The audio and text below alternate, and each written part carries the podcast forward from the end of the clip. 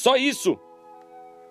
Vocês vão dizer tal pai tal filha, mas a verdade é que eu queria que a minha filha mais velha acreditasse em algo que não fosse a simples matéria.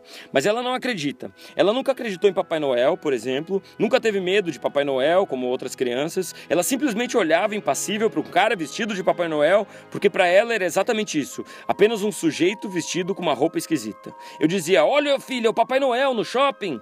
E ela me olhava como se eu fosse algum idiota. Pai, é um cara vestido de Papai Noel. Isso quando ela tinha tipo três anos. Com o passar do tempo, o ceticismo dela foi me deixando constrangido de sugerir qualquer entidade fantasiosa. Eu ia me sentindo meio ridículo, tentando apresentar que algo era verossímil, como o coelho da Páscoa, por exemplo. É um coelho que traz ovos de chocolate, filha. E ela dizia: Sério, pai?